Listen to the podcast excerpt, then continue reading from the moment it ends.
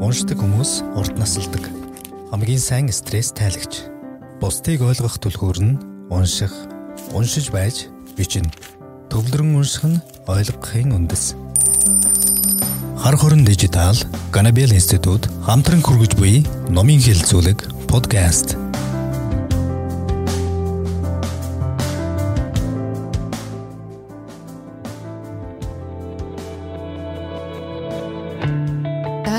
Манав та бүхэнд энэ өглөөний мэндийг хүргэе. За өнөөдөр таны анзаараагүй үнэн гээд дэ наран цэцэг Ганабел институтын сургагч багш эрүүл мэндийн зөвлөх нараа агшийн маань одоо бичсэн энэ хүн номоор хэлэлцүүлэг хийх гэж байна. За тэгээ хэлэлцүүлэгт маань мөнх баяр миний бие Дэлхийн зоол улсын байгууллагын төслийн менежер. За манад орхондоо ХХК-гийн захирал Норчмаа маань бас хүрэлцэн ирсэн байна. Сайн уу Норчмаа? Өглөөний мэнд. Өглөөний мэнд. За тэгээд Өнөөдрийн э, энэ одоо номын илцүүлэг маань хоёр хүн ээлжлээд одоо номноос юу суралцсан тий ном маань ямар сэтгэл ямар одоо сургамж биднэрт үлдээвэ гэдгийг бас бит хоёр ярилцах байгаа. За ном маань бол хоёр хэсэгтэй үтсэн. За таны анзаараагүй үнэн ном маань болохоор дотроо нийтдээ хоёр хэсэгтэй. Эхний хэсэгт нь болохоор монголчуудын өвчлөл за хаанаас юунаас эхэлдэггүй тэр талаар голчлон бичсэн байгаа бол цаашдаа сүүлийн бүлгүй хоёр дахь бүлэг дээр эрүүл мэндэд анхаарал тавихын тулд хүмүүс яг юу хийх ёстой талаар маш их бичигдсэн байгаа. Тэр талаар нь хоёул өнөөдөрт нь ярилцъя тийм ээ. За тэгээд За тэгээд одоогийн бодит байдал гээд номын эхний хэсэгт дээр маань аа бид одоо монголчууд маань ямар хуу өвчнөөр хамгийн их өвчлөдөг юм бэ гээд за тэгээ энэ номонд багцлсан өвчнүүдийг харах юм бол 6 7 төрлийн өвчин байгаа. За цусны даралт, за мөн давсны хит их хэрэглээнээс болж өвчлөдөг. За жихрийн шижиг, за мөн бүтүүн нарийн гидс, за тэгээд эмний хэрэглээнээс болж илэг өвдөх, за мөн хорт хавдар, а ингээд хөлийн булчин өвдөх буюу одоо кальц тутал гэсэн ийм одоо нийтлэг хамгийн их өвчлөлүүдийн талаар зохиогч маань бол дэлгэрэнгүй сайхан бичсэн байлээ. Аа. Хамгийн анхны одоогийн бодит байдал дээр нь болохоор бүр Пол Брегийн хэлсэн үгийг бичсэн байна. Энэ нь болохоор өнөөдөр хэдий их хоол залгина маргааш хоол таныг төдий чимнээ залгих болно. Тэ Яг үүн дээр нэг юм юм байж гин. Бидэд одоо нэг анх хүн чинь үүсэн бий болсон цагаас ахвала шууд л байглаасаа хүнс хэрэглээг авч хэрэгэлдэг. Яг л байгалийн амтан байдаг гэсэн бол одоо давхар дээрээс нь үйлдвэрийн амтан баг болчиход байна. Яагаад тэгэхээр одоо хүнсний бүтээгдэхүүнүүд маань бүгдээрээ үйлдвэрлэгчдийн гараар орж гараад аа тэгээд дэлгүүрээр дамжиж бид нар өөрсдөө авч шууд уулнаасаа гараад авч байгаа тийм зүйлүүд бол юусаа байхгүй болчихсон байгаатай. Хит их боловсруулсан хүнс хэрглэж байгаа тий. Яг тий. Энэ маань эргээд яг нөгөө байгалийнхаа дагуу бидний биед шингэж явах хэрэгтэй байтал эргээрээ биднэрт өвчин үсгэж байгаа талаар бичсэн байлээ. Тэгээд энэ дээр бас нэг сонирхолтой гоё жишээ авсан байгаа. Одоо цусны даралт гэдэг. За цусны даралт бол ер нь монголчуудын дунд маш төхөмөл хийж идэг. Энэ маань бол олон жилийн одоо буруу хооллолтоос үүссэн. За ийм одоо өвчин байж байгаа. За тэгээ энэ дээр бол зохиогч маань бас нага цахын хаан жишээг авсан байгаа. За нага цах маань ах нь бол цусны даралтаар одоо харвалт өгөө 3 жил болсон. За тэгээд хамгийн сонирхолтой нь бол даралттай үед бол хүн хамгийн их одоо ус уух хэрэгтэй байд юм байна. Эсвэл ургамлын ногоон цай. За тэгээ энэ ном дээр гарч байгаагаар бол даралтны цай гэд 2 литрийг өдөрт уудаг болсноор даралт нь бууж эхэлсэн байгаа. Тэрнээс бол яг ус уугаараа гэхээр ер нь бол уудаггүй юм байна л да усыг. А гэтэл даралтны цааш уу гэд хэлчихээр тэрийг бол даралт буулгаад байна гэд уугаад байгаа тухай гарч байгаа. Тэгэхээр ус уух бол даралтанд маш их хэрэгтэй байд юм байна. Энэ манай монголчуудын зуршилтай бас аяг холбоотой. Ялангуяа нөгөө нэг нэлээд олон ер нь бол мянган мянган жил нүүдэлж байсан арт хүмүүс шүү дээ. Тэр үед бол бид нар усуугаад байна гэхээс илүүтэйгээр аа монголчууд цай чамж уудаг шүү. Аргатай цай. Бараг нутаг нутгийн уламжлалт цайтай, давстай, давсгүй, хийттэй, будаатай гэх төрөл бүрийн цайтай. Тэгээд тэрнийг нь болохоор одоо тэр чинь яг малчин хөдөө амьдарч явж байгаа тэр хүмүүст бол яг сайхан тохироод болоод явж байдаг. Хөдөлгөөнтэй байхад аа Тэгээ тэрнээ болохоор бас мэдээж өөр бостой эрүүл агаартай байж болж байдаг. Харин одоо бидний за Улаанбаатарт бид нар ажиллаа хийгээ зүгээр л ер нь бол башингаас башингийн хооронд явж байгаа хүмүүсийн хувьд бол хөдөлгөөн багадад ирэх тусам нөгөө шингэн байхгүй тэрнээсэнтэй холбоотойгоор нөгөө одоо ингэж хэлээд байгаа шүү дээ номон дээр маань бол шим тижээлдэг дамжуул шин тижээл дамжуулдаг хоолой бөглөрл. Одоо нүг цусны даралт гэдэг яг энэ номны маань 16 дугаар хуудсан дээр байж байгаа. Цусны даралт ихсэх гэдэг нь цусны артерийн судасны дотор хананд учруулах даралтын ачаал юм. Олон жил буруу хоолсны улмаас судасны хананд өнгөр үүсч удаан а хугацаа өнгөрөх тусам хоримтлагцаар агаад нөгөө өнгөр маань зузаараад шим тижэл буюу нөгөө цус цус дамжуулж байгаа хэсэг нарийсаад нарийсан тэр хэсэг дээр гинт нөгөөх маань одоо цус нь их хэмжээгээр очих үед ингээд тэг юу гэдэг лээ харуулт. Харуулт хэд их даралттай тий? Энэ тийм юмнууд гардаг. За тэгээд монголчууд бол одоо давсны хэрэглээгээр дэлхийн дунджаас хоёр дахин их гэж гарч байгаа юм. За тэгээд давсны оронд бол эрт дээр үед одоо нарчмаагийн хэлдгээр үнэхээр тэр юу нүүдэлчин соёлтой байх үедээ давс гэхээс илүү хужирыг их хэрэглэдэг байсан юм байна. Хужир бол 99% эрдэмтэй, 1% гимтэй. За давс маань гэтэл 99% гимтэй, 1% эрдэмтэй гэдэг. Тэгэхээр хужир маань болохоор өөрөө даралтыг бууруулж ходоод гэдсийг цэвэрлэх За хордлого тайлж цөс хөөх ядаргаа тайлахаас гадна цус харахаас сэргийлдэг ийм одоо эд шиттэй юм байна. Ер нь сүүлийн үед бас дэлгүүрүүдэд харж хахад цайны хужир гэдээ бас харагддаг болсон байлээ. Тийм. Тэгэхээр үүнээс бас авч хэрэглүүл зөвхөн нөгөө давсыг одоо хэрэглэх биш тийм ээ. Бас ингэвэл бас цусны даралт энэ өвчнөөс бас өөрийгөө сэргийлэх тий. Бас ийм боломж бас байгаа юм байна. Ер нь бол э, давсны хэрэглээ нэгэнтээ их байгаа бол бас буцаага давс маань өөр ус их татаж усаар задарч. Одоо ингээ биес зайлуулж гэдэг бол нөгөө ус хий яг үнэ шингэн уух хэрэгтэй гэж байна. Одоо номон дээр маань ч гэсэндээ шингэн гэдгийг болохоор монголчууд хөвчлэн аяг их буруу ойлгодог тий. Цай, кофе, ундаа, жуус гэх тэдрийг ус шингэн тооцоод. Тэгвэл энд нар маань болохоор дээрэс нь илүү их ус задарч ус татжээ задардаг шингэн байгаад байдаг. Тэгэхээр энэ бол шингэний тооцоонд орохоосоо илүү тэгэхээр шингэнийг улам илүү их татдаг татаж хэргэлдэг тийм шингэнд орохны. Харин тийм тий. Тэгэхээр урамлын ногоон цай ус суух нь л одоо шингэн тооцогдох гэдэг шүү дээ.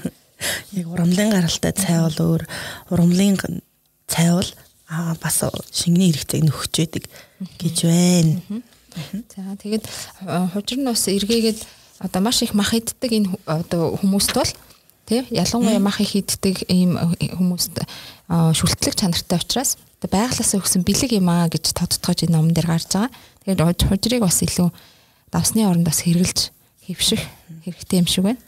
За судас буюу нөгөө даралт маань ихсээд за судснууд маань болохоор бөглөрөөд ирэх үед зүрх гэдэг нөгөө хамгийн хэрэгцээтэй биднийг бүр яг анх ихийн хөвлөд үүсэн бий болоход бий болдог хамгийн анхны хэрэгтэн болох зүрх гэдэг тасан гарын хэмжээтэй бяцхан булчинлаг хэрэгтэн гэж тэр маань болохоор доголдолд үүсч явж байдаг. Одоо амралтгүй ажилдаг ганц хэрэгтэн байна. Тэ зүрх гэдэг байгаа шүү дээ. Аха. За дараагийн хэсэг болохоор сая бол одоо цусны даралт давсны хит их хэрэглээ бас яригдлаа. За чихрийн шижин өвчний талаар бас үүн дээр гарч байгаа. Монголчуудын дунд бол чихрийн шижин өвчин маш их газар авсан байна. Бараг өрх тутамд нэг ийм өвчтэй хүмүүс байна гэж одоо бичсэн байгаа. За тэгээд номон дээр бол аав одоо зохиогч аавынхын танил нэг юм ч одоо 1980-аад оны үед анагаахын дээдэд сурч байхдаа чихрийн шижин өвчний талаар хичээл орохдоо жишээ татах гэхээр жишээ татах хүн олдохгүй байсан гэж гарч байгаа. Гэтэл одоо Монголд насанд хүрсэн хүмүүсийн дунд бол дөрвөн хүний нэг нь аа шахуу чихрийн шижин өвчнөд байна гэж номон дээр маань судалгаагаар дурддагдсан байгаа. За тэгээд чихрийн шижин өвчин маань болохоор яагаад одоо 80-аад онд те ийм баг байчаад одоо яагаад тийм амар те дөрвөн хүн тутмын нэг нь өвчлөх болчихоо гэ те энэ талаар бас нэлээд дэлгэрэнгүй гарч байгаа. За тэр нь юу байдаг гэхээр те хөдөлгөөний дутагдал байгаад байгаа юм. Нүүдэлчин соёлтой байсан хөдөө те маш их одоо гадна дотн ажил хийдэг байсан тэр хөдөлгөөний юу суурин одоо амьдралын хэм маягт орсноор хөдөлгөөн маань маш их хоригдсон. Хөдөлгөөний дутагдал бол энэ өвчний бас нэг шалтгаан байх шиг байгаа юм. За дээрэс нь идэж ууж байгаа хүнсэнд маань өөрчлөлт гарсантай холбоотой. Яг тухайн үед ч нь болохоор за бор гурил гэдэг бол хамгийн сайхан хэрэглээ байлаа. Арвайн гурил байдаг байсан. За шар будаа гэдэргээл тэд нар бол байдаг. тэд нар бол ерөөсө хүний хамгийн эрүүл энгийн хэрэглээнд тооцогдож явдаг байсан бол одоо нөгөө дэлгүүрт байгаа бэлэн бүх бүтээгдэхүүнүүд чинь хөвчлэн 2-оос 3 дахин боловсруулчихсан. За тэгээд тэр дээрээ хүнсний янз бүрийн нэмэлтүүдтэй байдаг. Тэр бүхэн хүний биед шингэхгүй байгаатай холбоотойгоор За эрүүл хоолтонд бол асуудал гараад иржээ. Нөгөө хөдөлгөөнөөс гадна тийм ээ. Тэгээд бас яг үлсэхгүй бол юу ч ийцэн яах вэ гэдэг хандлага бас их байсан талаар өчөж байгаа тий. Тэр нь болохоор би тэд өөрсдийнхөө биеийг хайрлах хэрэгтэй. Яг амаар орж байгаа тэр хүнсэндээ бид нар зөв сонголтыг хийснээрээ одоо энэ аюулт өвчнөөс бас өөрсдөө сэргийлэх гол нь л одоо хүний биеийн тэнцвэр алдагдсны улмаас л үүсээд байгаа ийм өвчин байгаа. Чихрийн шижин маань тий. За ер нь бол чихрийн шижинд бас их нөлөөлдөг зүйл бол өглөө хоосон явах. Эсвэл өглөө нөгөө давс санх юуны нүүрс усан хоол. Одоо энэ ном дээр бол байгаа шүү дээ. Нүүрс усан хоол буюу нөгөө цагаан гурилан хүнсний бүтээх тхүүн, боо, борцог, маасал, вариантай шарсан, вариантай талах, шарсан хям, шарсан өндөг гэд байж байна. Тэгээ эдгээр энгийн нүүрс усан хоол итгэхэд цусан дах сахарын хэмжээ бас их огцсон өсөв энээс олс их олон юм болж байна да. Тийм тий. Өглөөний цай маш их чухал байгаа. За тэгээ хоёрдугаарт бол хүмүүс маань өглөө одоо цайгаа уухгүй гарч байгаа. Энэ бол бас их гол одоо шалтгаан байгаад байгаа. Тийм л гэдэг шүү дээ. Тэгэхээр энэ маань болохоор цусандаг сахарын хэмжээ хэвийн төвшнгөөс бага болж одоо ядар суйлдах тэр байдлыг бий болгох юм байна. За тэгээ кофе уух, тий шоколад, жижиг сажиг гурлан бүтээгдэхүүн идэх, за тамхи татах. За энэ үед бол одоо цусандах сахарын хэмжээ огцом нэмэгддэг. Одоо номон дээр бас бичдэг шүү дээ.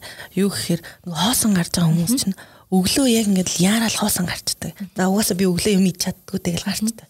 Гисэн мөртлөө орж ирээд одоо ажил дээр байж байгаа үед нөгөө нэг өглөөгөр хоосон гарсан юм чи энерги дуусна шүү дээ. Яг тэр үедээ кофе, жижигхэн юм уу, шоколад ч юм уу яг буруу олж ирэл. Тэгээл нэнгууд нөгөө цусандах инсулин буюу сахар нөхсөөл тэрний инсулин болгоод нөгөөх нь хөрхөө өөх болоо.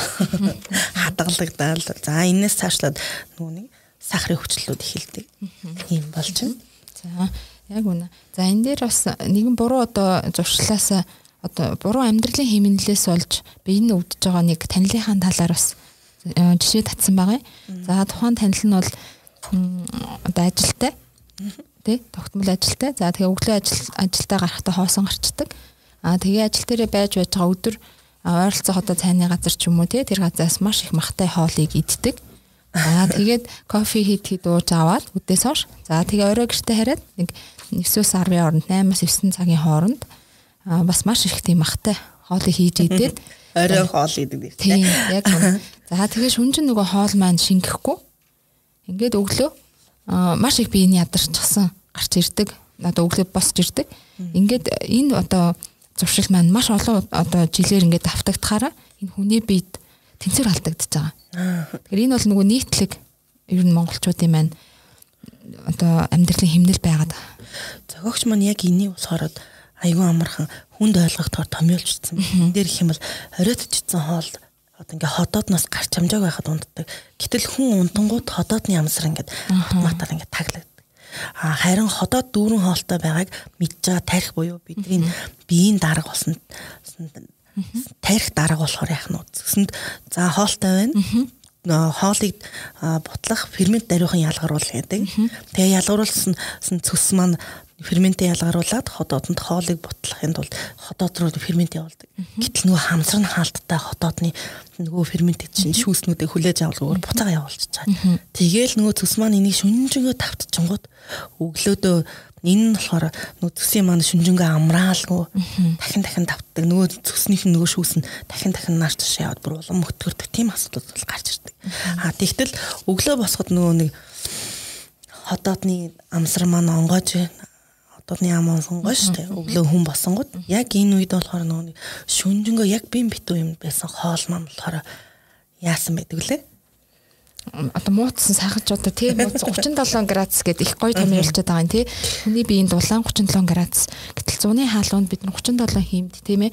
Халуун савтай хоолыг ингээд таглаа тавих юм бол ямар амар болох вүлээ өглөө тий тэрийг хараад юм идэх? Өөд сүрэн тий. Тэр яг үүнтэй адилаар энийг бол томьёолждсан байгаа юм л да зүрлэж. Хүний биед одоо яг ийм л процесс явагдчихлаа гэж тий. Тэгээ нөгөө хоол чинь болохоор нэгд муухай болцсон маань муутсан маань гээ гаргаа хаях биш дараагийн дамжлаар руу дамжуулцдаг. Хамгийн гол нь харин хотоодноос гараад нарийн бүдүнгээс гих мэтлэн тэгээ явхад яг нөгөө муутсан хоолны маань шим тижэл гэхээс илүү тэгэхээр бид айгүй их олон хортой хаяглууд ингээд шим тижэл биш хортой хаяглуудыг одоо дараагийн дамжлагын дотор юу л болж байгаа бол тоо тийм ээ. За тийм. Тэгээ энэ бүдүүн нарийн гидс маань бол хүний одоо би хамгийн халуун эргэтэн гэж явд юм байна. Энэ эргэтэн маань. За тэгээд одоо хотооноос ирж байгаа тэр хоолыг бид нэр гадагшлуулахын тулд хамгийн гол нь маш их усыг уух хэрэгтэй. Гэтэл тэр усыг уухгүй байна гэдэг маань эргээгээд энэ бүдүүн нарийн гидсэнд очисон тэр бохирдсон хоол хүнс гадагшилж чадахгүй удаан байх. Одоо ийм байдал үүсдэг байгаа.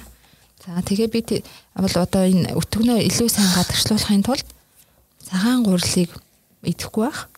Аль болох бага идэх тийм ээ. За тэгээ халуун ногоо, газтай ундаа гих мэтчлэн энэ зүйлсүүдийг бас хориглох хэрэгтэй одоо гэж бичсэн байгаа юм.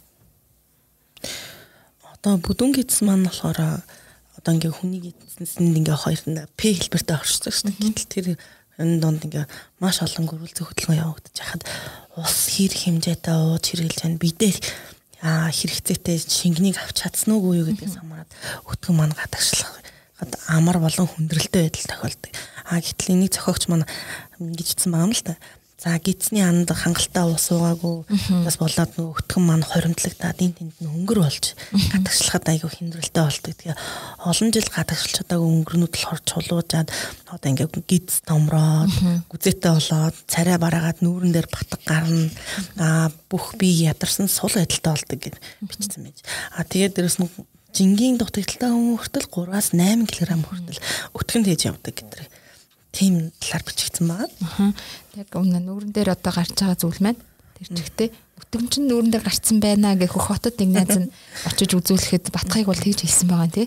Тэгэхээр өтгөн гадагшлуулахгүй байх нь бол царай төрхөнд бол бас шууд илэрч харагдчихэдэг байх нь. Businessman podcast. Илэрч харагдчихэдэг байх нь. Харин нөгөө найз нь яг одоо тэр найз хөх хотод очиж үзүүлчихэд ирээд эмчийн зөвлөсөн зүйл нь юу юм сайн уу эрүүл хоол гэсэн тийм зүйлийг хэлж өгч явуулаад юу идэж болох юу идэж болохгүйг нь ялгаж залгаад өгөө явуул. Гэтэл нөгөө хүн маань болохоор сар яг түүний идэж чадахгүй. Ста хоолд авахгүй. Тэгээч дээрээс нь дөнгөж юу ячил нэг сар хагасын дотор нэг сар чулууг байх. Дулам илүү гараад энэ юу н худлаа юм байна. Тэгэхээр бас тэл яг тэр нөгөө юм тууштай байх хэрэгтэй байгаа юм тий. Ус уух тал дээр бол. Нэгд олон жил тэгж хоримтлагдсан зүйлээс болж нүүрэн дээр юм гарч байгаа бол тэр ганцхан 2 7 хоногийн дотор сарын дотор бол арилах үгүй болох бол боломжгүй. Харин үнийг болохоор зохиогч үгүй ядаж төвчж байгаад нэг 3 сар хоо зөв хооллоод үзээч тэгэхэд бол ер нь өөрчлөлт гарч эхэлнэ гэхэд нөгөө хүмүүс маань бол хэцүү юм аа л гэдэг. Ингэ явж байгаа байж байгаа. Тэгээ бид бол өдөрт 1.5-аас 2 литр усыг ууж одоо хөвших хэрэгтэй. Ингэжээж одоо бидний өтгөн гадагшлах одоо ийм боломжтой болт юм байна. За ус гэхэр чинь бид нар одоо яг номон дээр мань бичээтэй байна. Анх бид нар эхлийн эхийн хөвлөд олцсон цагтаа үр хөврөл байх үедээ бол 99% нь ус байж байгаа. Төрхтөө 90% нь ус байдаг. Аа тэгээд насан турш үед бол 70% хүртэл биеинд ус багасдаг байх нь. Аа тэгээд өндөр наслаад ертөнцийн мөнх усыг үзлээ гэж бодоход бие маань 50% нь хувь нь ус үлддэг гэдэг. Тэгэхээр бид нар насаараа яг ус мэт оршдгоо гэж бичсэн байж байна. Тэгэхээр угаасаа Тэр ус уухгүй удаад ирэхэд арьс хөрс хүртэл хураашаа хураашаал нүд аргаал ам хатаад л ер нь л асуудал гарч эхэлдэг тийм ээ. Бацийн солилцоо удаашрах тийм. За тэгэхээр ер нь бол усыг одоо ууж хөвшүүлцгээе. Бидний биеийн 70% нь ус байна шүү дээ тийм ээ.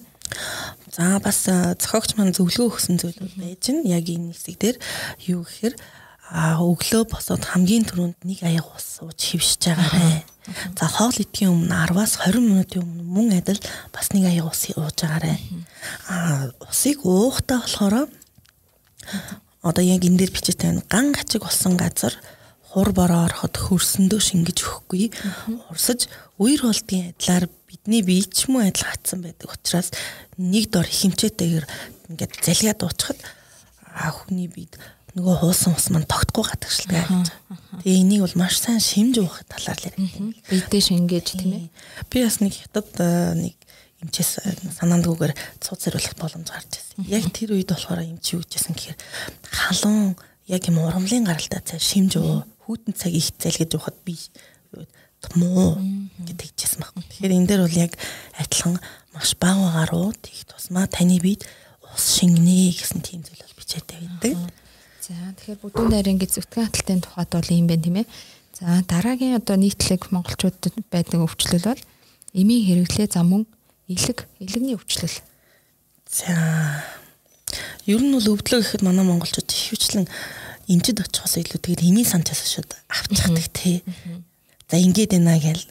За энэ бол ерөөсөө өөрийнхөө биеийг ялангуяа элэг гэдэг ялгаруулж байгаа энэ мундаг хэрэгтнээ л оролж байгааг нэг хувилбар байж таарж байгаа. За тэгээ элэг маань болохоор маш чухал хэрэгтэн байж байгаа. Хүний биед одоо 5000 гаруй үүрэг гүйцэтгэдэг. За өөрийгөө нөхөн сэргээх, төлжүүлэх гайхалтай чадвар бүхий эрхтэн. За тэгээ элэгний маань 90% өвчтэй, 10% нь эрүүл байхад л бид нар зөв хоолт хичээлээр тэтгэж өгч чадах юм бол өөрийгөө 100% одоо сэргээгээд одоо эрүүл болж идэг ийм одоо гайхалтай эрхтэн гэж бичсэн байна. За тэгээ монголчуудын одоо элэгний өвчтнөр нас барагчдын тоо бол маш өндөр байгаад гадныхан бол гайхдаг байна. Яагаад ингээ өөрийгөө төлжүүлцдэг тий ийм гайхалтай эргэтэн зөвхөн зөв хоолоор бид ингээ тэтгээд өгч чадахгүй. Ингээд өвчлөлөөр хамгийн өндөр байгаад байгаа юм би. Тий? Яг энэ талаар цаашлуулаад бичсэн байж байна. За одоо элэг ямар үед өвддөг вэ гэдгийг нь бол нэг ганцхан өгүүлбэрээр бичсэн байна. Энэ нь болохоор элэг ямар үед өвчлөдөг гэхээр нэгдүгээрт буруу хооллолт, хоёрт арх хэтрүүлийн хэрэглэх, хүнд хүчээр ажил хийх, илгийг дөргих, а шарлсны дараа илгээ гамнахгүй байдаг. А уур уцаар сэтгэлийн шаналл, гутрал гэдэг сэтгэлийн хэсгүүд бас орж ирж байна. За тэгээд энэ дээр бас жамсран гэдэг нэг одоо настай хүний тухай бас гарч байгаа. Илгээ илгээ одоо хэрхэн эмчилвэ? Тийм ээ. За энэ хүн маань болохоор Завханд Орнод аймгийн дарга, за Намын хорооны дарга байсан. За Ардын армийн улс төрийн газрын орлогч зэрэг албыг ашиж исэн хурандаа хүн байгаа. За энэ хүн маань илэгний цирроз гэдэг өвчний онштой. Эмчнэр бол найдваргүйгээд оншилсан байсан. За энэ үедээ болохоор энэ гайхалтай зөв хооллолт тий за цэнгийг агаар за сэтгэлийн амар амгалан тэр байдлаараа одоо өөрийгөө гайхалтай эмчилсэн талаар гарч байгаа. Яаж энэ илэгний циррозыг эмчилж вэ тийм ээ? Яг одоо энэ ном дээр бас жишээ авсан байж байна. Яг юу гэхээр одоо идэх хоолоо хүртэл өөрөө хянаж байгаа. Яаж идэх вэ гэхээр бүр яг ингээд хооллоо хурдтай идэгтэй биш. Зүгээр им ууж байгаа юм шиг балга балгамаар маш багаар а заримдаа болохоор махны амт оруулсан шүл угаал болно. Тэр хэмчлэнгээд өөртөө маш их сахилга баттай хандж байгаа хүн гэдэг байна. Тийм байна. Жамсрамгаа тий. Сүйтэй цай уухын оронд хар цай. За тэг усыг бол их хэмжээтэй уудаг байсан байгаа юм. Ерөөс усыг шүтэж явдаг. Жин за өглөө 6 цагт босвол цайгаа тавиал бясалгал дасгал хийдэг. За ингээд 30 минут орчим минутын дараа цайгаа ууж эхэлдэг тийм ээ. Ийм одоо байгаа. За яг энэ хүний маань өөрийнх нь бас нэг юм дүгнэлт байна жамсрангай. Тэр нь болохоор хоолыг бага хэмжээтэй идэх нь юм болдгоо гэдгийг анзаарч анхааралтай аваасай гэж бодож байна. Мөн дээрээс нь нээж явах хад хамгийн хэрэгтэй нь эрүүл мэндэд их хэрэгтэй гэдгийг бас энэ дээр тодруулж биччихье. За тэгээ илэгний одоо яг энэ өвчнө бол эдгэснэр бол гайхалтай юм тийм ээ. За шагдар сүрийн эмч бас энэ номон дээр бас гарч байгаа. Тэгээ юу гэж зөвлөсөн бэ гэх тэгэхээр элэг бол уух идэх соёлтой тун холбоотой. Тэгэхээр яг жамсрангаа одоо идэх уухтай холбоотойгоор элэг маань өөрийгөө нөхөн сэргээж эмчлэгдэж чадсан байна. Тэрийг бол баталж байна тийм ээ. Тэгээд 5 цагаас хойш махан хоол идэхгүй байх. Аль болох. Тэгээд тараг аль болохоор ахиу уух хэрэгтэй гэж зөвлөсөн байгаа эмч маань. Мөн дээрэс нь ямар нэгэн эмчийн заавар зөвлөгөөгөөр манай монголчууд аявих тусал тариа хэлдэг шүү дээ. Тэр бол хэлгийг хамгийн их өвтөдөг За дээрэс нь хортуулдаг байж байгаа. Имч хүмүүс ч болохоор хүний бие чинь үзэж судалчаад түндэн зориулсан юм дээ. Ямар нэг тухайн хөвчлөлтөнд зориулсан. А гэтэл энийг бид нар болохоор монголчууд дураараа хэрэглэдгээс илгээ хортуулдаг. Тийм байна. За тэгэхээр илэгний тухайд бол ийм зүйлсүүд гарч байна. За дараагийн одоо нийтлэг өвчин маань болохоор хор тавдар. Номон дээр бол хор тавдар нь эзэндээ гомцсон эсийн богнорл гэжээ. За яг үнэ. Гэтэл бас эсэргээрээ энэ дээр бас ахин нэг том ялан гарч байгаа нь орчин үеийн янга ухаанд хор тавдрыг хяналтгүйгээр өссөн гаж эсүүдийн хуваагдал. Бид бас үзээд байна тий. Хяналтгүйгээр одоо өсөж томорсон ийм одоо эсүүд байна л гэж хэлээд байна шүү дээ тийм ээ. За тэгээд За хор тавдар гэдэг эсүүд бол хаанаас юу болж би болж байна вэ гэдгийг бас номон дээр бичээтэй байна. Энэ дээр бол юу вэ гэхээр бие хайр одоо ингээд үлсчил байвал юу ч хамаагүй ичдэг. За тэрнээс ахуулаад нэлээд асуудал гарч ирдэг. Амттай шимттэй зүйл идчихлээ байвал гоё байна гэл яг энүүх энэ амны хооронд юм амтлах мэдрэмжэндээ захирагдаж олон янзын амттай буюу нийлдэв химийн нэмэлт орлуулагч удаан хугацаанд муудахгүй тулд хийсэн нөөшлөгч бодисууд агуулсан хүнсний бүтээгдэхүүн. За голдуу бэлэн хүнс хоол хэрглэж ам нь за ер нь бол тансаг байдлыг л байгаад байгаа нь тэр хөвчлөлийн хамгийн анхны суур болдог байна. Тэгж явж байна. Тийм байна тий. За ингээд ийм болоо одоо өвчний өвчнүүд маань одоо юунаас болоод үүсч вэ? Яг ямар шалтгаанаас одоо энэ маань үүсдэм бэ гэдэг бол дараагийн одоо дид хэсэг дээр гарч байна. Яг үнэ. За тэгээ өвчин үүсгэгч одоо шалтгаанууд маань болохоор тархалалт, за мөн чихэр, амттан одоо хүнсний бүтээгдэхүүний хит одоо тэнцвэргүй илүү хэрэглээ. За тэгээд нойр хулжих, одоо махыг мангас мэт идэх гэж орж ирж байгаа. За За яг тарган хүн тал бүрийн өвчтэй гэж бид нар бас ярьдаг. Мэдээж буруу хоолтоос болон хөдөлгөөний дутагдлаас үүссэн жингийн илүүд бол хүнд маш олон өвчний суурь болдог. За энэ дээр бол таргалалт бусад өвчний адил залуужж байгаа ч гэсэн үнэн гэж бичээтэй. Яг үнэн л дээ. Нөгөө бид нар чинь малчин хүн монголчууд бол маш хөдөлгөөнтэй байдаг гэсэн бол одоо жилийн дөрөвөн улирлын турш ажил гэр хоёрын хооронд чинь нэг байшингаас нөгөө байшин машинтай унаатай явцдаг. А гэтэл яг энэ номон дээр бол дээр одоо нөгөө нэг 90 оноос өмнө ч л ихэд нийтийн дээрхтэй. За эсвэл явган алхаад хаднааша цаашаа тун ойрхон газруудаар бол хийхтэй алхахдаг. Тийм байсан үедэд бол харцангуй ирүүл байгаа жингийн илүүдэл гэдэг зүйл байхгүй байдаг байжээ. За тархалт маань бол одоо дэлхийн нийтийн л асуудал болоод байгаа юм байна. Монголд тархалт зөвхөн асуудлаас гадна Англи Америк бол дэлхийд бүр дээгүр толгой зөгч яваан байна. Энэ тархалтаараа За тэгээ ингээд турах талаар амьдралын зөв хэмнэлийн талаар одоо маш их ярьж бичдэг тий ард иргэд нь бас суралцдаг болсон. За монголчуудын тухайд ч бас яг энэ тархалттай бол бас их тэмцээд удаж байгаа шүү дээ тийм ээ. За манай зохиогч болохоор нэг юм юм байна. А хэрвээ нэгд жингийн илүүдэлтэй бол яг энэ жингийнхээ илүүдэлтэй хэрхэн тэмцэх вэ гэхэд одоо юу яаж чинь хамгийн ихний ээлжинд сэтгэл санаагаас бэлтгэх нь хамгийн чухал юм аа гэж байж байна. Яа тэгэхээр жингийн илүүдэл гэдэг зүйл бол ганцхан өнөөдөр бий болоогүй. Маш олон жилээр хоригдлогдсаар байгаа багаар хоригдлогдсаар бий болсон учраас үнтэй тэмдэхэд бол сэтгэл зүйн бэлтгэл буюу анханасаа за би энэ олон жил ингэж жин нэмсэн учраас буцаагаад нэлээд хэсэг хугацааг зарцуулж турах юм байна. За ингийн тулд би зөв хооллох хэрэгтэй, хөдлөх хэрэгтэй. За энэ болгонд дээрэс нэмээд усаа нэмж уух хэрэгтэй гэдэг энэ дэр бүр бичээд байгаа. Өдөрт бүр 1.5-аас 2 литрийг баг багаар ууж хөвшээрэй гэж зөвлөгөөтэй. Ингээ байж байгаа. Тэгэхээр ус маань ер нь бол маш их хэрэгтэй тийм ээ бид. За тэгээд мах хит идэх тал дээр бол одоо Цэнддог соёлын тавталгаан гэдэг номон дээр бол нүүдэлчин монголчууд голдуу өвөлдөө маха хэргэлдэг. За 100 цагт бол илүү хараг цагаагаа хэргэлдэг. Цагаа идэгээ. За тэгээ өглөө оройтой болохоор махыг юусоо хоолнд хэргэлдэггүй байсан баг. Зөвхөн өдөрт нэг л удаа гэсэн. А одоо болохоор 2-оос 3 удаа бидний өглөө өдөр оройн хоолнд мах орж ирээд байгаа. Тэгэхээр энэ маань бас эргээгээд тэр махны хэрэглээ, тархалалт бүх одоо өвчний бас их суур болж өгч байгаа гэж гарч байна.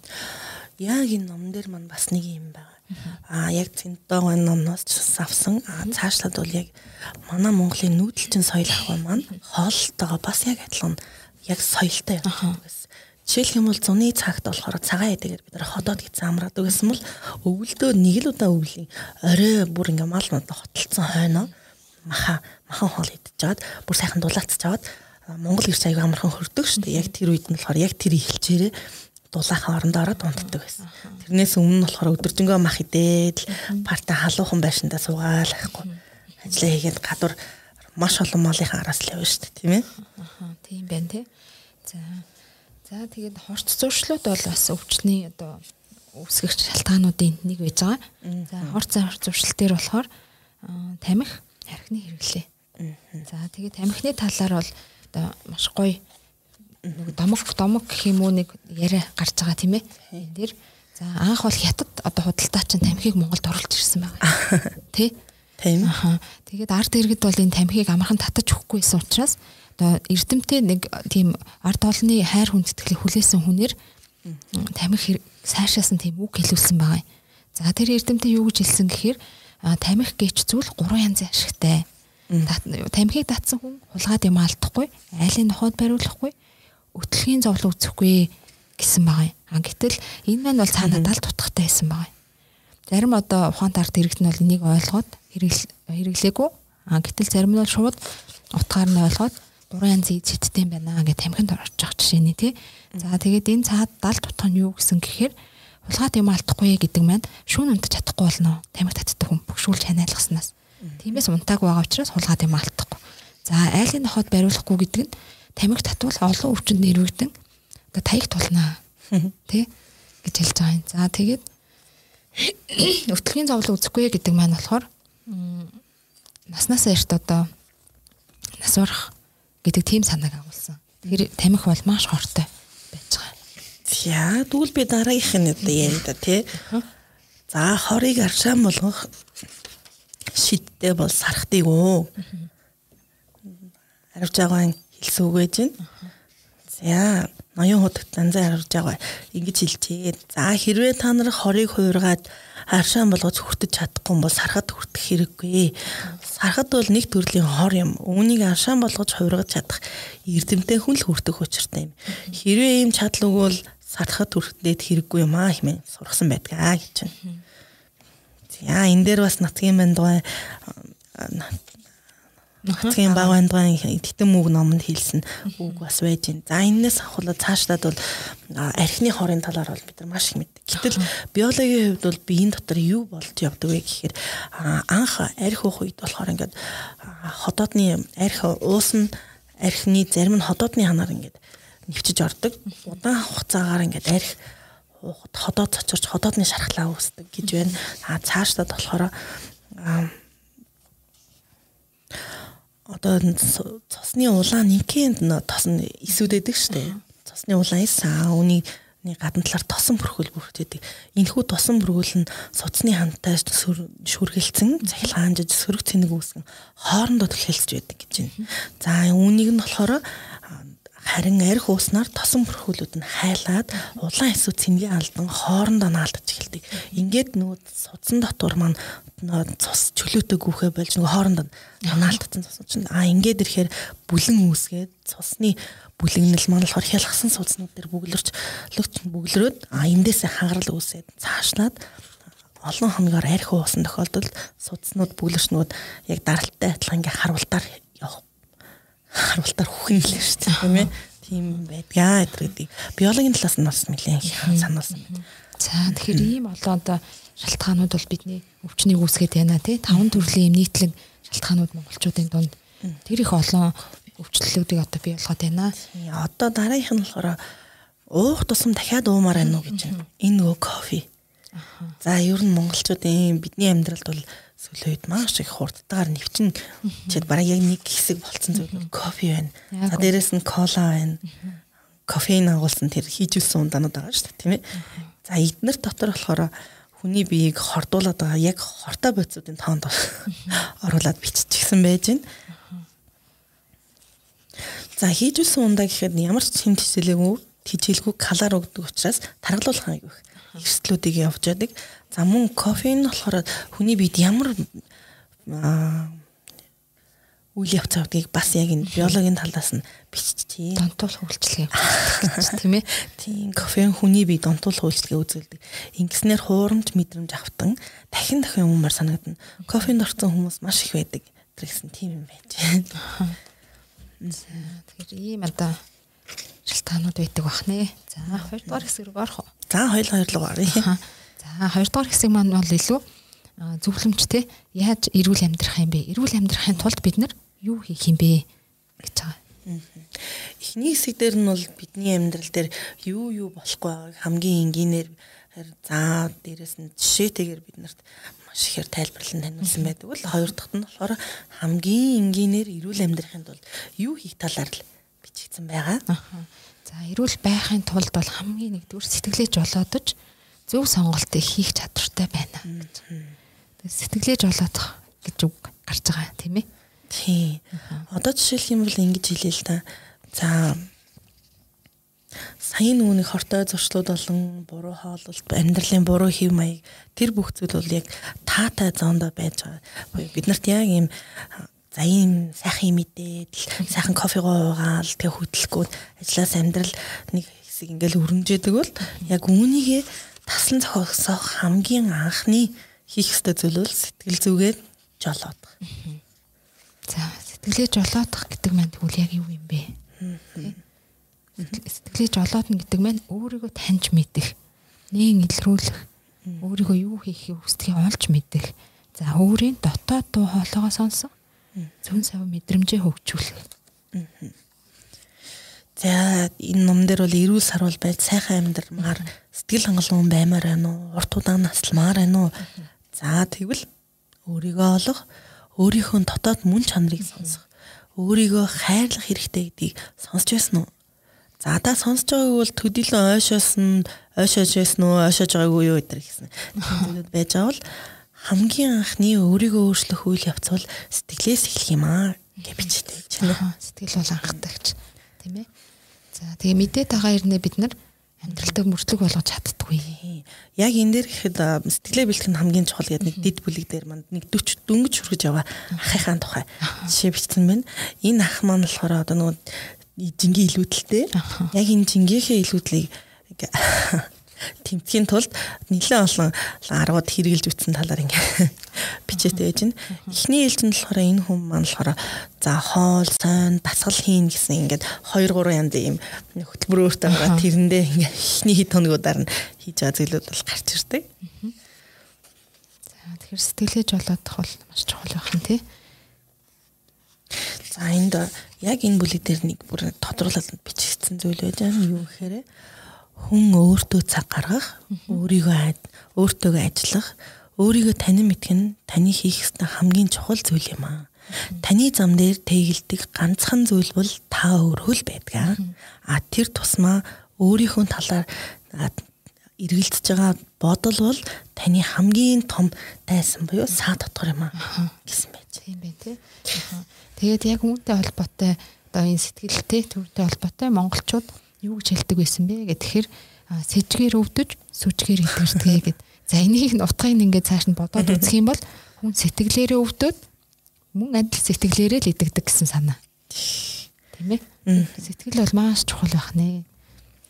За хүмүүс бол бас ингэж ярьж байгаа. Манайхаа дудмаараа даралттай. Сүүл урт насалтдаггүй ч гэдэг юм уу тий. Гэтэл энэ нөгөө амьдралын химнэл идэж уух тий одоо тэр зуршил юм нь удмаараа адилхан байх магадaltaй. Ингэснээрээ удам тамжсан яг ижил дадал хөвчнөөс үүдсэн ижил өвчнүүдтэй байх. Байгаад байна тий. Зохиогч бас яг энэ сэдв дотроо өөрийгөө олсно гэд бас нэг дид бүлэг байгаа. За энэ дунд болохоор юу яаж чинь энд бол мэдээж хүн өөрөө яг ийм ном зохиогоо гаргаж ирсэн байгаа бол өөрийгөө танин мэдэх буюу сэтгэлээ барихын тулд өөрийгөө хамгийн танин мэдхийн тулд юу юу хийж байсан бэ? Аа ямар ямар алдаа байсан бэ? Зөвхөн өөрийнхөө нүдээр өөрийгөө олж харсан уу? За дахиад дээрэс нь гадна талаас нь өөрийгөө хөндлөнгөө сажиглаж үзсэн үү? Тэр бүх зүйлүүдээр хараа энэ дээр бичигдсэн байж байна. Жишээлх юм бол яг өөрийнхөө дотор байгаа өөртөө харилцахын тулд наамгүй орчинд өөртөө яриад өөрийгөө хэн бэ? Би яах гэж энэ орчинд төрсэн юм бол юу хийвэл хамгийн сайхан санаа амар амьдарч чадах бол за өөрийгөө аз жаргалтай бодно гэж бодож болтгоо гэж боддгоо. Тийм бол яагаад? Аа үгүй бол яагаад гэдэг асуултуудыг өөрөөсөө асууж үзээрэй. За би ч гэсэн үзчихсэн байна тийм ээ зохиогч өөрөө ч гэсэн үзчихжээ. За тэгэхээр энэ хариултууд бол нин дээр олдохгүй байж болно.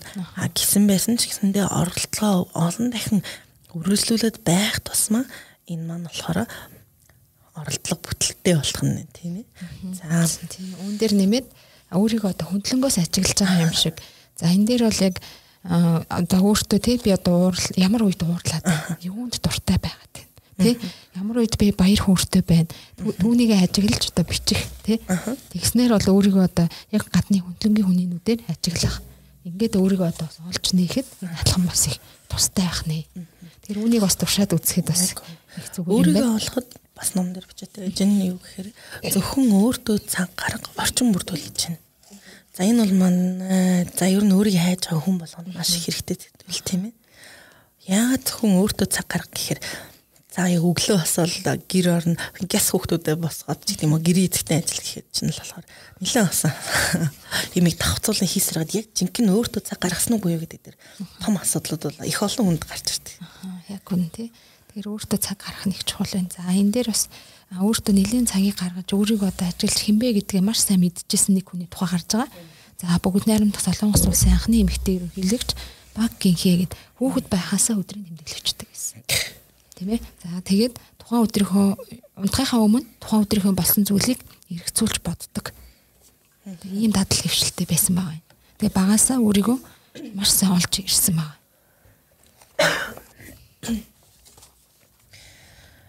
За одоо өөрийгөө танин мэдхээс гадна араас нь хүсэж байгаа зүйлээ олох гэсэн хэмтэй зэд байж байна. Энэ дээр болохоор хүн сэтгэл хангалуун сайхан амьдрахын тулд үнэхээр өөрийнх нь дуртай зүйлээ л олох хэрэгтэй. Үгүй бол одоо хийж байгаа ажил нь таны амьдралын маш их цаг хугацааг авч байгаа. Үүнд бол харан одоо нэгэнтээ өөрийнхөө дургүй амжилтыг хийж байгаа бол сэтгэлээрээ бол үнэхээр тааламжтай сайхан амьдрах боломжгүй гэж бичдэг. Аа. За хан дээр бол харангийн чука те Жулуунбат байхыг бол жишээ татсан байж байна. За өрлөгчин, шаварчин, гагнуурчин, циркчин гэд маш олон ажлыг одоо туршиж хийж үтсэн байгаа юм. За тэгээд нэг удаа гулгаж явж байгаад гайхалтай аялгау сонсоод зүрхэндээ одоо одоо мөсөн бороо орох шиг санагдсан гэж бичсэн байгаа. Тэгэхээр энэ бол гитарын аялгау. За ингээд л одоо өөрийнхөө тэр хүсэжсэн тий тэр одоо хайж байгаа зүйлээ олж эргэл туцалтгүйгээр одоо тий хөгжимчм одоо дуучин болсон байгаа юм да. Аа энд бас дахиад төвшөө өөр хүмүүсийн жишээ бас байгаа. Тэр жишээнүүдийг уншаад үзэхэд бас өөртөөгөө хайрцуулаад за хаашаага би үнэхээр хийхийг хүссэн зүйлээ хийж гин үү эсвэл зүгээр л амьдрахын тулд хийх одоо хийж байгаа зүйл байна уу гэдгийг бас заавалчгүй өөртөөгөө ажиллаж шалгаж үзээрэй. За тэгэхээр энэ бол бас их чухал байх нэ. За энэ дээр ном дээр мань бас нэг юм хоёр тодруулагдсан зүйл байж байна. Өөрөө тодруулсан шүү уучлаарай. Тэгээ нэгэнт хүссэн зүйлээ олчихсан бол та амжилтын хаалганы түлхүүрийг хатгсан байна гэсэн үг. Нэгэнтээ түлхүүрээ хатгсан бол онгоолгоод ороход юу байх вэ? гэж. Энэ болохоор бас нэг хүний жишээн дээр сүулт нь ихтэй амжилт хүсье гэж бичээд байж байгаа. Тэгтэл дахиад нэг тодруулсан зүйл дээр маань бичээтэй зүйл нь юу вэ гэхээр таны дотоод хүн буюу таны өөрөө чин сэтгэлээсээ таал өөрөө чин сэтгэлээсээ хүсч байвал ямар ч зүйлийг хийх гайхалтай чадвар байгаа гэж татлан хэлмээр байна гэж байна. Бидний дотор бол маш их хүч байж байгаа тий. Дотор хүн бод. За тэгээ амжилтанд хүрсэн хүмүүс бол ерөөсөө өөрсдийнхөө дуртай тэр шунан дурладаг баяр хөөргийг авчирдаг тэр зүйлээ л хийдэг. Тийм байна. Сэтгэлийн тэр их олон дотоод хүч тэр зүйлүүд үнэхээр дуртай зүйлээ хийж байгаа үед л гарч ирнэ. Аа үгүй л гарч ирэхгүй маа гэх. Тэгж бичигдсэн байж байна. Тэг байна. Тэгэхээр бол дуртай зүйлээ олж хийх нь бол амжилт руу л хөтлөх нь шүү дээ. Харин тийм. За цаашлаад амьдрал бол хатгалт. За. Энэ амьдрал бол хатгалт гэдэг зүйл нь болохоор яг одоо нэг Германы тэр бомтон одоо европчууд бол мөнгөний Европын мөнгөний багш гэж дууддаг хүний лекцээс нь жишээ татсан байна. Энэ юу вэ гэхээр маш олон зуун сая хүмүүсийн талархлыг хүлээдэг нэг ойлголт байдаг. Энэ бол за эрүүл мэнд, санхүү, харилцаа, сэтгэл зүй, амьдралын утга учир гэсэн таван самдар салбартаа амьдралаа энэ тэнцвүүхэн авч үзэх нь жинхэнэ аз жаргал юм аа. Та аз жаргал та амьдралынхаа эдгээр таван салбар бүрийг гарынхаа Гарынхаа одоо таван хуруу бүртээ харгалзуулж бодно гэдэг ингээд жишээгээр татсан тийм ээ. Тэгэхээр энэ таван зүйл бол алين ч нэгдүгээр гэх аргагүй тавуулаа яг хамгийн нэгдүгüрт байж ах хэвээр. Ийм зүйл аль нэгийг л орхигдуулах юм бол болохгүй болоод байна тийм ээ. Одоо жишээлбэл яг энэ номдор чи авснаар бол яг энэ таван аз жаргалын таван хүчин зүйлийг гарынхаа таван уруундаа нэг нэгээр нь байршуулад үз. За аль нэг нь байхгүйгээр хатах гад үз. Тэгэхээр бүрэн дүр хатгалт болохгүй. Тэгэхээр аз жаргалтай байхын тулд яг энэ таван салбарыг энэ тэнцвэрхэн өөрийнхөө амьдралд одоо жолоод жоруулж ирэх ёстой юу. Тэрний талаар л бичигдэжээ. Тэгэхээр атгалт тий. Атгалт бол санаад авчих хэрэгтэй тий. Таван таван зүйл аль нэг л байхгүй атгах чадахгүй шүү. Тийм. Гэтэ яг эндээс бас нэгэнт номоо уншиж байгаа одоо би яг алийг орхигдуулаад байна вэ?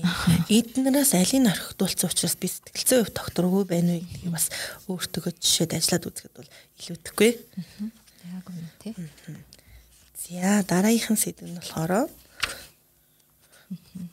зүүд зүүн савин гэж энэ рүү орох. За тэгээ тий зүүд зүүн савин. Зөвхөн зүүд зүүн савин гэдэг тал дээр нь болохоор ном дээр яагаад ийм зүйл бичиж орж ирсэн байна гэхээр сэтгэл гэдэг сэтгэлээ жолоотоход зүүн савингаа заавалж сонсож сурах нь бас өөртөө амжилт олохыг хүссэн хүмүүс байх ёстой чадвар гэж оруулж ирсэн байна. Ер нь бол зүүн савин худлаа хэлдэггүй гэ тий. Ээжүүд бол ер нь хүүхдийн талаар бас айгүй зүүн савинтай зүудэлдэг. Тий. Хүүхдээ одоо ямар нэгэн байдлаар муухай хувцтай тий арай уруу дорой гэж зүудлэх юм бол бас тиймэрхүү зүйл болдог гэсэн байна бас. Энд дээр нөгөө нэг бас нөгөө мундаг жамсрангойд бас хэлсэн үг байж байна. Энэ нь хин амьдралдаа зохион байгуулалттай ажил хэрэгч байна. Хин өөртөө ухаантай хандаж байна. Тэндэл сэтгэл санаа зөв бэлэг хувьдас жинхэнэ ясаараа бий болдг юм аа хэмээсэн ухаантай буурлын маань захиас байна. Businessman podcast. Захиас байна. За тийм байна тий. Тэгээд зүүд зүүн савин маань бол мэдрэмжээр бид нар дотоод хүнтэйгээ тэр талд ухамсартайгаа холбогдох тэр одоо гүүр болж юм байна. Тэгэхээр энэ зүүн савин зүүдийг бол бид нар эрүүл зөв амьдрахтаа бас энийг орхигдуулах бас боломжгүй болчиход байна тийм ээ. Одоо өөрийгөө олох сэтгэлгээ жолоодоход бас энэ маань үүрэг гүйцэтгээд байна. За энэ дээр болохоор бас Дональд Трампын жишээг татсан байна. А тэгчээд тухайн жишээн дээр бүтэлтэй бүтлгүй асуудал зүүн савингийнхаа зүүн савингийнхаа ачаар яаж зөвтөж нэргүүлсэн талаар гарна. А тэгэнгუთ хамгийн сүүлд нь өөрийнх нь хэлсэн үг нь болохоор юу вэ гэхээр байгаль их таныг чиглүүлж байхын тулд зүүн савингаар шагнажээ. Үүнийг нь ашиглаж сураарай гэж бас нэг номдоо бичтэй байгаа гэж хэлж байна. За тэгэхээр бас чухал байх нь тийм ээ. За.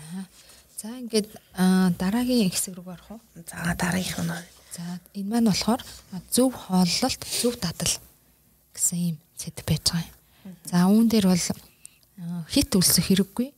За хоолыг маш сайн зажилж идэх хэрэгтэй. За хооллолт нь улирлын байдал их их нөлөөтэй. За хүний биеийн онцлог тохируулан хоолыг идэх нь хүртэх нь тийм ээ. За эрүүл мэндийн мэдлэгтэй байх, цогцоор нь харах. За ийм одоо дэд сэдвүүд яригдах байгаа. За зөв хооллолт, зөв дадал нь яг юу юм болоо? Одоо энийг хүмүүс маш их ярьдаг болсон юм. Гэхдээ яг энэ дунд болохоор зөв хооллолт гэхээр зарим талаар хүмүүс хитрхи хүсгөөд байдаг. За эсвэл хитрхи зөвхөн нэг талыг баримтлах гад байдаг. Тийм асуудал гардаг. Тэр талаар нь болохоор яг ингэж үчигдсэн байна. За хүмүүс хоолны дэглэм гэхээр л их хүн дээр хүлээж авдаг. Дэглэм гэдэг үг өөрөө хүнд хатуу ёс журам санагдуулж байдаг. Гэтэл хүмүүс тэлцүүгээрээ үнийг хүн дээр хүлээгээд авчихаар нэг хэсгийн хэрэглээл шантарч бууж өгдөг. Энийг зүгээр дэглэм биш хооллох, зөв хооллох зуршлаа гэвэл илүү зөөлхөн өөрт таатай сонсогддог. Аа. Үгэн тасыг утга учир юм тийм ээ. Ер нь бол хэрвээ инхийг хүсэж байгаа бол дайны талаар дайныг зогсоо гэдэг үг битгий хэрэглээ гэж нэг номдэр хэлдэг. Тэр яг тэрийгэ хэрэглэхээр улмал дэгдээд идэг. Харин хүсэж байгаагаараа үгээ бас солилцож байна тийм ээ. Зөв хооллох зуршил. За одоо энэ дээр бас нэг юм юм болж байна. Зөв хооллоход нэг юм байна. За эрүүл мэндэд бид нар муу гэдгийг мэдсээр ирж гоё амтанд нь олоод янз бүрийн амттанд татаг татаг татгалзах чаддгүй. За өөрийнхөө дотроос ориглон байдаг дур хүрслийг дарахын тулд бид нар одоо нэг сэтгэлээ зөв танинд таниад түүнийг жолоодж түүнийг нь даван туулнаа. Өөрийгөө танин мдэггүйгээс нөгөө хуурамч өстой гоё амт гоё өнгө үзэмжинд дурлаад хүнсний үйлдвэрлэгчдийн солиослоод бид нар өөрсдөө жингээрээ хохирж байна. За цаашлаад болохоор эрүүл мэндээр хохирж байгаа ийм юмнууд гарч ийн гэдэг талаар орж ирж байна. За мэдсэрэж идэт юм тийм ээ. Иддэг штэ. Тэгэхээр энэ дээр одоо нөгөө сэтгэлээж болоод шийдвэрээ гаргах тий зөв сонголтыг хийх гэдэг маань бас их чухал байгаа тийм.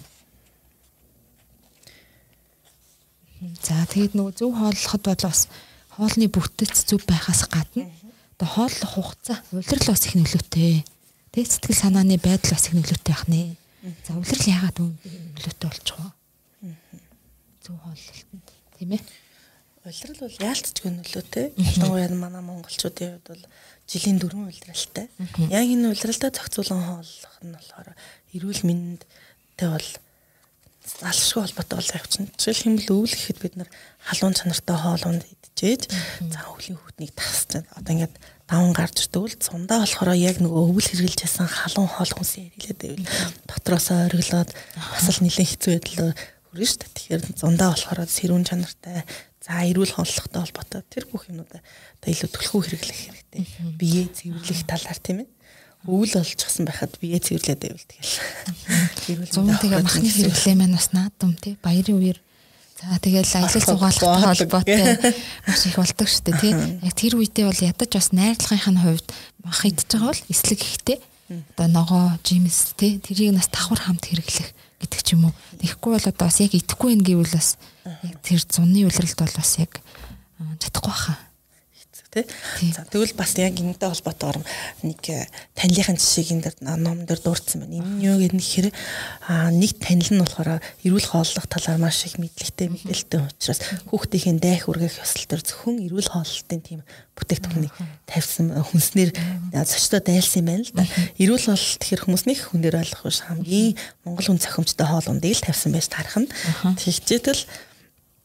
Зочилж ирсэн хүмүүсээс нь болохоор эрүүл хоолыг бас нэлээд судалсан хүн яасан байх нь нөгөө жимс ногоо салаат ногооны шүл загас дахианы махнаас тэр их мэтлэн ингээ аль болох сайн гэсэн юм хидэд гэсэн чинь нөгөө чинь орой нөвцөн байдаг. Тэгээд эрүүл хоол эзэн чалгаагүй өвддөм байх гэдэг.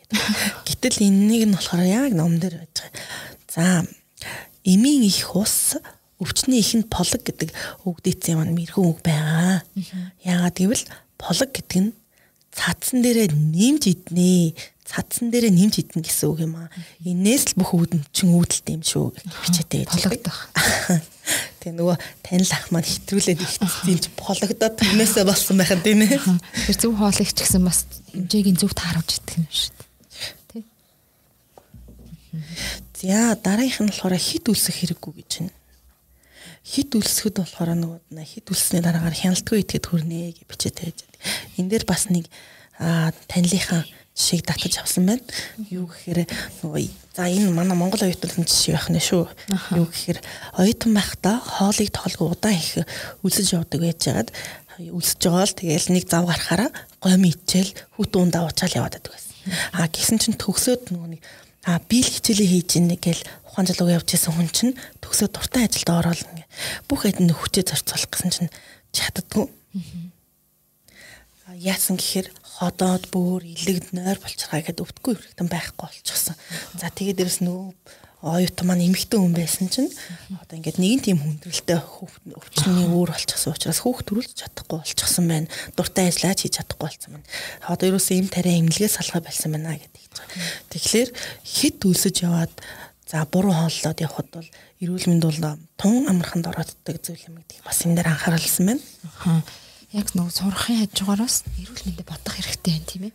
Ажиллахын хажуугаар бас Мэдээж түргэн хоолны сүлжээ газрууд бол их байгаа. Энэ дундаас өөртөө зөв сонголт хийнэ гэдэг бол тухайн хүний сэтгэлж болоод сэтгэлж болоод гэсэн хэсэг рүү буцаж орох гэдэг шүү дээ. Тэгжээч л одоо зөв сонголтыг хийх нь шүү дээ энэ дээр хоолыг сайн зайжилж идэх гэсэн байж байгаа. За хоолыг сайн зайжилж идэхийн талаар өөрөө өөрийнхөө жишээг бас ном дээр татсан байгаа. Та бүхэн бас уншиж үзээрэй. Ер нь л хоолой хамаа намайг хурдан их идэх тусмаа нөгөө бүхэл бүхэл орсон хоол чинь хотоод гидээс бус зүйлээ хямраадаг маш олон тийм асуудлууд гардаг. Тэр талаар нь бас бичигдсэн байж байна. За тэгэхээр сайн зажилж идэх нэ хоолой. За тэгээд эрүүл мэндийн мэдлэгтэй байхаа гэд. За энэ дээр бол одоо хүүхдүүдэд маань эрүүл мэндийн хичээл бас 10 жил одоо тий сургуульд ордог байж байгаа. За ер нь яг эрүүл мэндийн мэдлэгтэй байна гэдэг нь яг юу юм болоо? За эрүүл мэндийн мэдлэгтэй байх гэдэг дээр бас эрэгтэй, эмэгтэй, хүүхэд хэмчлэн олон хүмүүсийн дахь бас нэлээд бичсэн байгаа. Энийн өмнөх бүлэг дээр ч бас гарсан нэг зүйл байдаг. Тэрний байна гэхээр бидний эмээ өвөө за ээжүүд маань болохоор за одоо бид нар өөрсдөө ч гэсэн өөр хүүхдээ ингээд чихэр димс авч өгдөг тийм ээ. Нөгөө хүүхдээ эрхлүүлж чинь гээд. Гэтэл энэ маань болохоор ямар их хор хохирол учруулдаг талаар бичээтэй байдаг. Аха нөгөө л чихэр жимсий чинь хүүхд огт амталж үзээгүй мэдээг байх нь энэ л гоё штэ гэж өгчдөг. Тэрнээс болоод ямар асуудал гарч ирдэг тэрнийг нь болохоор тооцож үзлэхээс илүүтэйгээр нөгөө эрүүл мэндийн ямар ч мэдлэггүй байгаатай холбоотой асуудал гарсан байж байгаа тийм ээ. Хизээч нөгөө орхичлохгүй түрүүний таван нөгөө гарын хатгалт тий. Нэг хэсэг нь бол эрүүл мэнд байгаа. Тэгэхээр одоо зөвхөн эмч эмнэлгийн ажилчдын үүрэг биш эрүүл яна гэдэг бол өөр эрүүл мэндийн мэдлэгтэй байх Өөр хүүхдтэй эрүүл мэндийн мэдлэг бий болгож өгөө. Сургах. Яг үнэ номон дээр мөн болохоор ээж хүн, эхнэр хүн, за хувь хүн эрүүл мэндийн мэдлэгтэй байна гэдэг өөрийгөө төдийгөө гэр бүлээ хайрлах хамгийн дээд хайр юм а гэдгийг заавалчгүй анхаарч үзээрэй. Зөвхөн ажил гэж цаг наргуугүйсээр хад нэг мэдхэд насны наргуудаж эрүүл мэнд гэр бүлээ орхигдуулсан байдаг шүү. Аль алийг орхигдуулгүй тэнцвэртэй авч явах нь ухаанд хүмүүн таны аа за одоо амьдралдаа харамсахгүй байх тийм боломж юм шүү гэж бичээд байдаг. За одоо нөгөө эрүүл мэндийн чинь нөгөө бас нэг юм юм байдаг. Одоо жишээлбэл номон дээр байж байна. За эрүүл мэнд бол зөвхөн эмнэлгийн ажилтны үүрэг биш ээ. Хувь хүн бүрийн өөрийнх нь эрхэм үүрэг юм шүү. Заавал өвдсөн хон нэмлэг дээр очиж эмчлүүлэх биш. Энэ за өөртөө анхааралтай байж эрүүл мэндэд тэ анхааралтай байснаар заавал ч өвдөхгүйгээр тийм амьдрах боломж байна гэдэг талаар бичигдчихэ. Аа. Одоо бол өвдсөний дараа эмчлэх бус урьдчилан сэргийлэх нь илүү чухал гэдгийг мэдж авсан гэдэг нэг юм жишээ байж байна.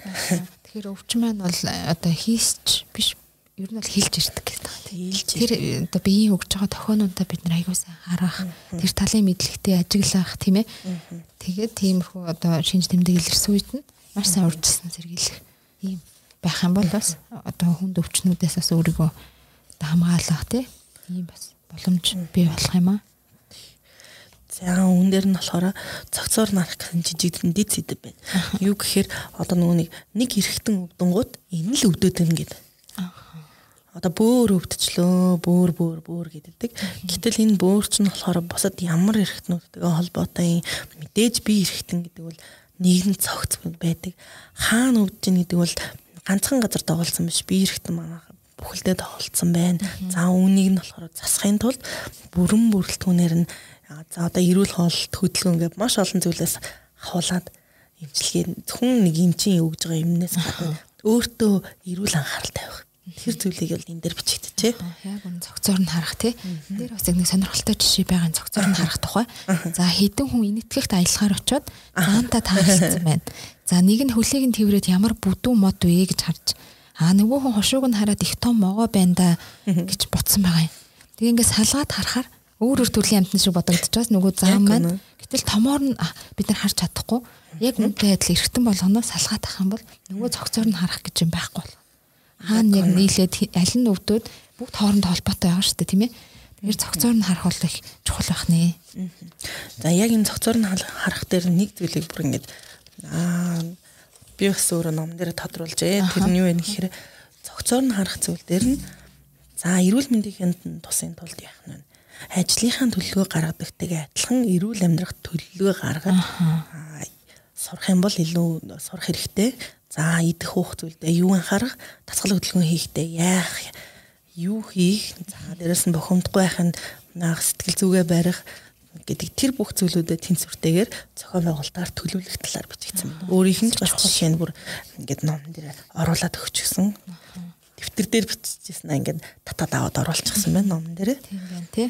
Сонирхолтой.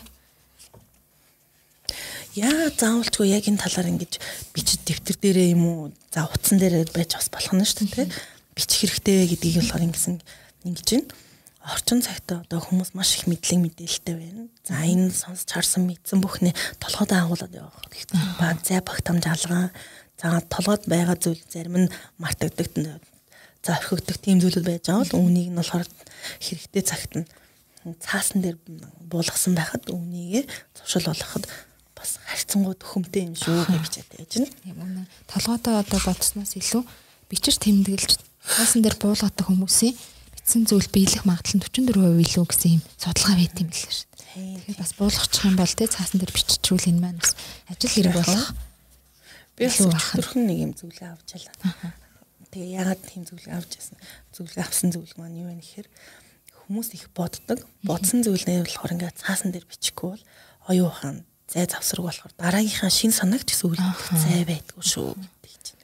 Тэгэхээр одоо цаасан дээр буулгах маань нэгдүгээр амьдралд буулгах гэдэг хамгийн төхөн болох нь. А хоёр дахь юм бол таны тархитлагаа илүү зайтай болж байгаа учраас дараагийнхаа шин зүйлийг ч гэсэн санаад гэхэд нь зайтай болох юм байна. За.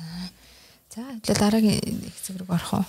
За дараагийн хэсэг бол хамгийн чухал хэсэг гэж би харж байгаа. Энэ номныг одоо уншихын бүр гол ач холбогдлыг энэ дээр л би хараад байгаа. За сэтгэлийн амар хамгаалан голлоо гэд. За энд ямар хэсгүүд орж ийн гэхээр амар хамгаалан олохын тулд бид нар бодлоо удирдах хүснээр амьдрах. За хэлж ярьж байгаадаа хяналт тавих. Тайван сайхан байна тий. За хийвэл хийсэн шиг хий. За мөн тунхаглал хэлж хөвших. За тэгээд сэтгэлийн амар амгалан дээр бидний данхаарлаа төвлөрүүлж байгаа зүйлд хэлж өсдөг байгаа. Тиймээс байгаа бүхэндээ талархаарай. За уураар асуудлыг шийдэхгүй уучлал бол ухаалаг хүний үйлдэлээ. За хүмүүст урам өгчийг нэмсэглэж байх бясалгал гэд. За эдгээр энэ хэсгүүд маань бол сэтгэлийн амар амгалан болох. Одоо чухал салшгүй нэг одоо хэсгүүд нь байгаад байна. За сэтгэлийн амар амгалан бол сэдвүүдэр. За одоо бурхны одоо юу яах нь номын хэсгээс орж байна. Уурн уурн мянган галбат хураасан буйныг нэгэн хоромд хуйхлаж гал мөн. Иймээс уур адил хилэн зүгийг төвчээртэй тэнцэх хатууж л үвэ. Дармапада гэж. За тэгэхээр нуур уцаарын эсрэг бол сэтгэлийн амар амгалан тийм ээ. За эрүүл амьдрах хамгийн чухал хүчин зүйлийн нэг бол сэтгэлийн амар амгалан юм.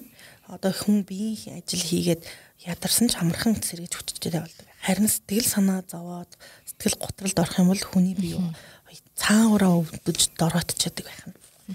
За тэгэхээр стресс гэдэг зүйлээс болохоор хэрхэн ингэж талаар бас энэ дээр орж иржээ. За гол нь сэтгэл зовоосон асуудлуудаа удаан бодож шаналлах хэрэггүй гэж байгаа. Энэ дээр бол гол санаа тийм ээ.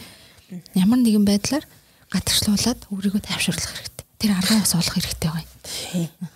Энэ дээр бас нэг багш хэлжсэн нэг үгнээс санаад авмаар байна.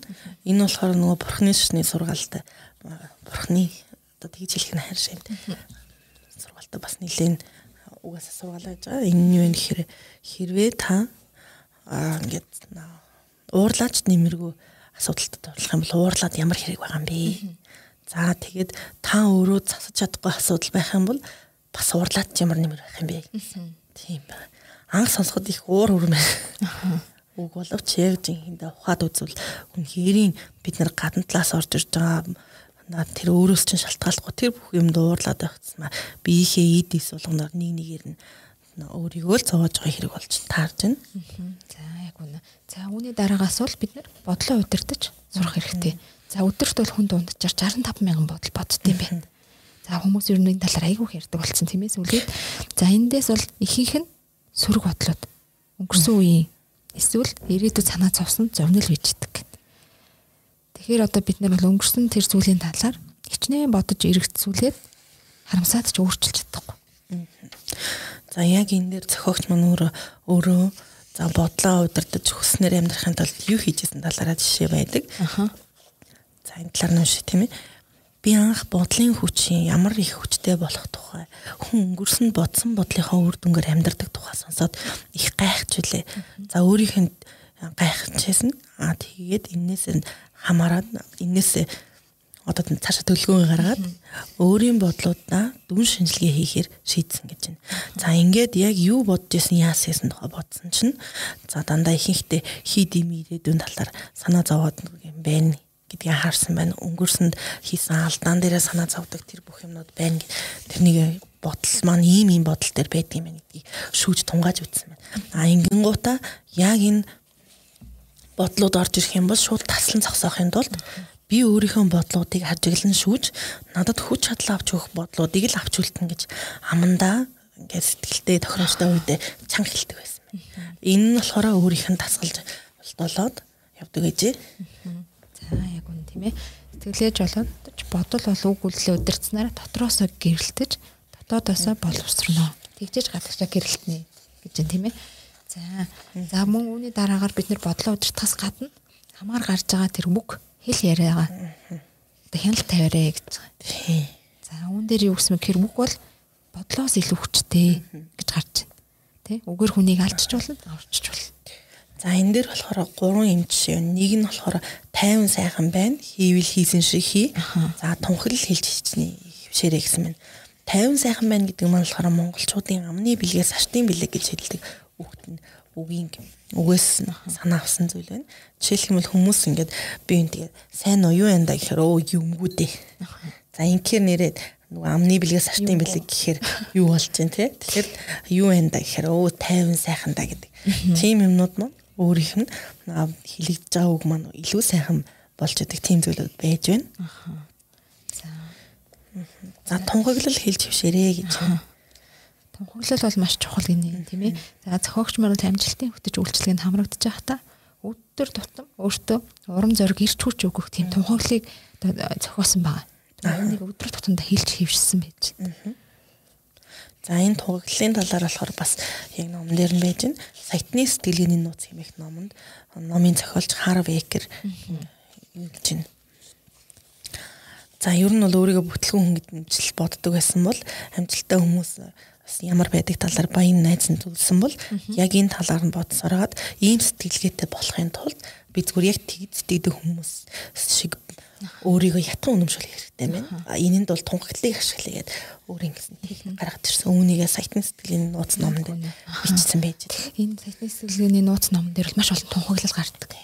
Тийм ээ. Тэгэхээр яг энэ тунхаглалын хүч бол маш их бахнэ дахин дахин давтаж хэлсэн үгнүүд маш их хүч ордог шүү дээ. Жишээлх юм бол умааны бадны хүм гэхэд хитгэн үг байгаад байгаа бол чи яг гэсэн дээр олон мянган жил олон хүн хэлэгцээр тэр маань үг маань энергижээд хүний биед хэрэгцээтэй болохоор бүр тийм энергитэй үг болчихсон байх.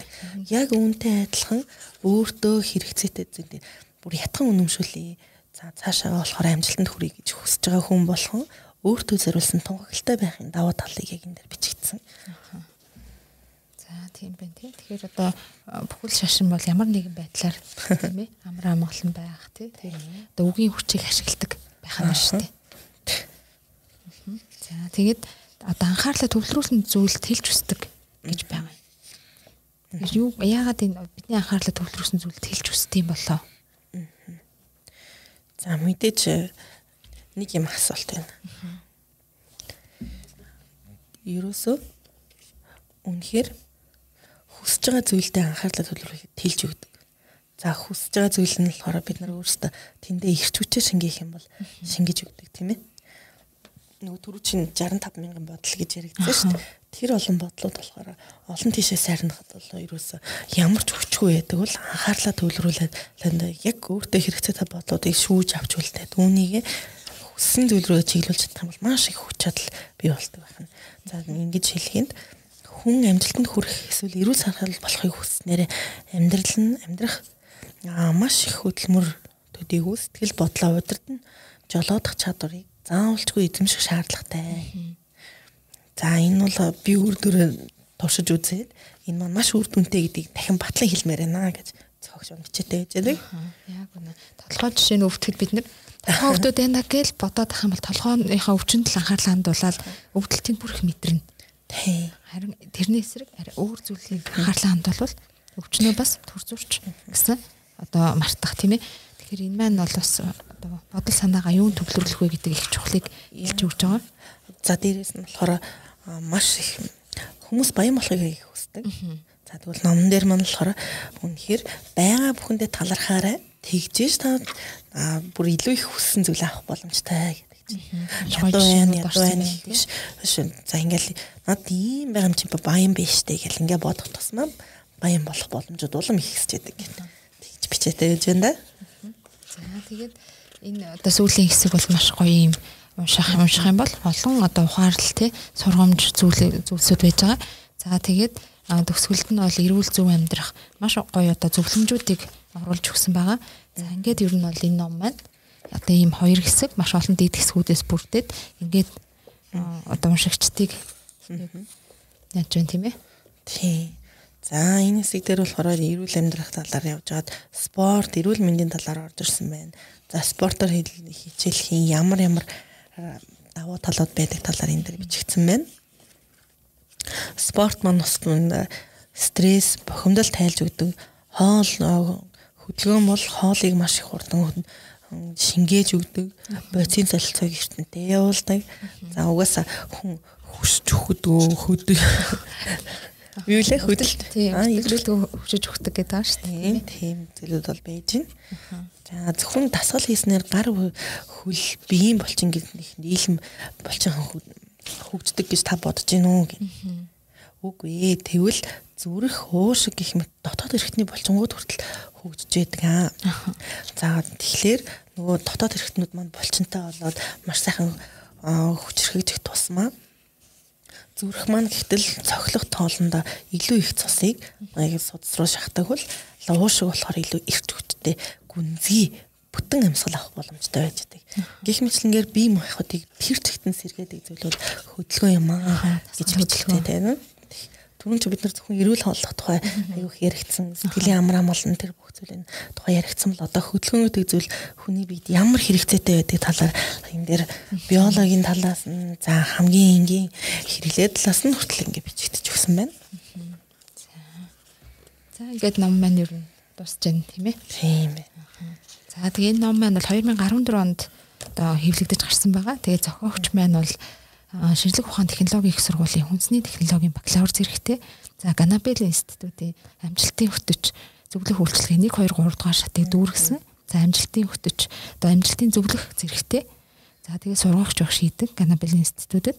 За ийм одоо зөвхөн байгаа. Тэгээд энэ номыг бас та бүхэн уншиж авч үзээрэй. Та бүхний эрүүл амьдрал те эрүүл амьдрахад үнэтэй хувь нэмэр оруулах байхаа гэж бодож байгаа. Тэгээд миний хувьд бол энэ ном маш гоё энгийн бичигдсэн зөвхөн одоо бүх насныхан унших боломжтой гэж хараад байгаа.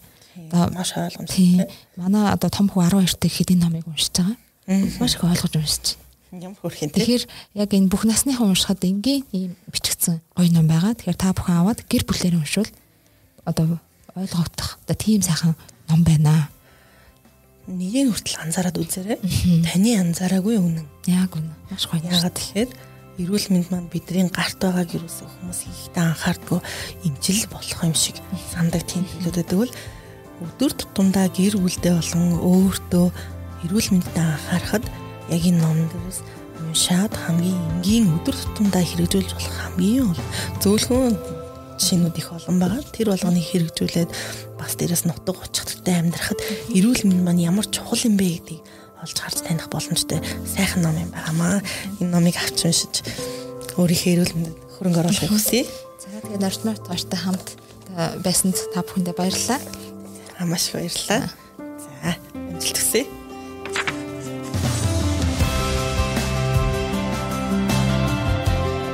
Бусдыг ойлгох түлхүүр нь унших, төвлөрөн унших нь ойлгохын үндэс. Хар хорон дижитал Ганабел институт хамтран хүргэж буй номын хэлцүүлэг подкаст